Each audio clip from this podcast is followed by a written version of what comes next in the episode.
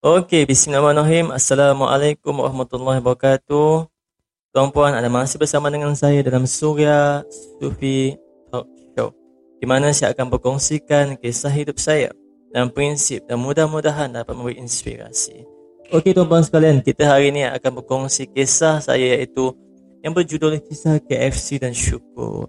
Tuan-puan, setelah dekat 5 tahun perkahwinan, bila ada orang luahkan perasaan saya tak faham betul pasangan saya ni, di saat itu saya tergelak kecil. Terus tu ingat ada satu masa kerja saya mengajar mengaji Quran dari rumah ke rumah. Dan isteri saya WhatsApp, abang nanti balik rumah belikan KFC ya. Perempuan dia suka menggunakan perkataan-perkataan yang nampak kita tak faham tuan-puan. Kadang-kadang saya pun tak faham. Uh, isteri saya message ataupun WhatsApp K-E-P-S-I Pepsi. Saya ingat Pepsi Rupanya itu adalah KFC Subhanallah. Itu dalam awal bulan pertama kerja Selepas saya berumah tangga. Sambil itu saya mengajar Quran di keras Masa tu saya masih Menulis buku Tapi secara part time Saya tengok lihat dompet selalu Ada sekumpulan rama-rama.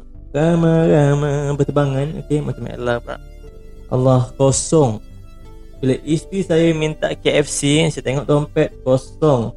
Dan saya balas mesej isteri saya Saya buat macam tak tahu Saya kata oh Pepsi ya Saya kata alright Nanti abang belikan Nanti abang balik Abang belikan. Saya buat tak tahu Sedangkan saya tahu tu KFC bukan Pepsi. Adik isteri saya balas balik Bang bukan Pepsi Tapi Kentucky Fried Chicken. Dia tekankan Dia tekankan intonasi tu dia tekankan SMS tu dengan penuh full Kentucky Fried Chicken. Astagfirullahaladzim Siap dia tulis huruf besar semua. Dia tak balas sekadar reply senyuman smiley teman. Jadi di hati saya bimbang. Bagaimana ni? Duit belum ada. Baru je mula start kerja.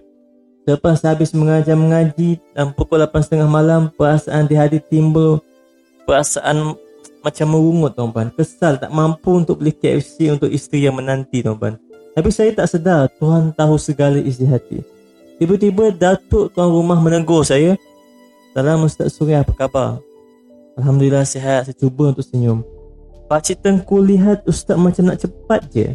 Dia kata ah, tak ada apa-apa lah pakcik Tak apa kita sesama agama. Boleh saya tolong menolong Dia kata dengan saya. Hmm ya Allah. Hati saya begitu segan nak beritahu Takkan nak minta dia belanja KFC kan? Tiba-tiba pakcik tengku buka dompet dia Pegang tangan saya Erat sambil berkata Ustaz ambil ni hadiah perkahwinan. Sekali buka genggaman tangan Ya Allah seratus ringgit tuan-puan. Hati saya saat itu terkejut riang dalam tiang. Maha suci mu Tuhan betapanya dia tahu isi hati yang tersirat setiap hambanya. Sampai setiba dekat rumah tuan-puan Jeng jeng jeng. Nah KFC mau habiskan semua. Terima kasih abang Isteri saya tepuk tangan dan terus melompat gembira tuan-puan Alhamdulillah syukur pada Allah. Kadang sedar sedar dan lupa bahawa saya ada Tuhan Begitulah hidup. Kita hanya akan rasa nikmat, rasa bertuhan itu ketika diberikan sesuatu yang kita inginkan sangat. Tapi seakan-akan rasa tidak ada siapa yang boleh tolong atau macam sudah tahu bahawa kita memang tidak akan dapat. Dan bila dapat nikmat tersebut yang kita sendiri tidak pernah jangka Barulah kita dapat rasa nilai hebat kebesaran Tuhan itu jika tidak diberikan nikmat sebegitu Memang betul sukar sekali Seseorang manusia itu sedar bahawa dia sebenarnya ada Tuhan. Tuhan tu Ar-Rahman Penuh cinta dan kasih sayang yang tiada batas tuan-puan. Sekarang ni tuan-puan cuba kita bayangkan saja analogi ni eh. Ia bukan soal apa yang kita dapat sebenarnya Tapi soal siapa yang memberi. Nah kesimpulan untuk podcast hari ini tuan-puan Ringkas sahaja.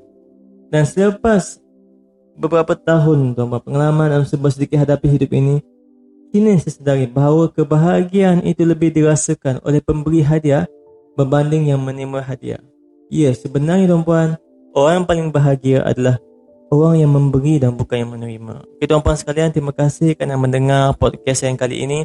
InsyaAllah kita akan jumpa pada sesi podcast yang seterusnya. Saya Surah Sufi. Assalamualaikum warahmatullahi wabarakatuh. Peace ya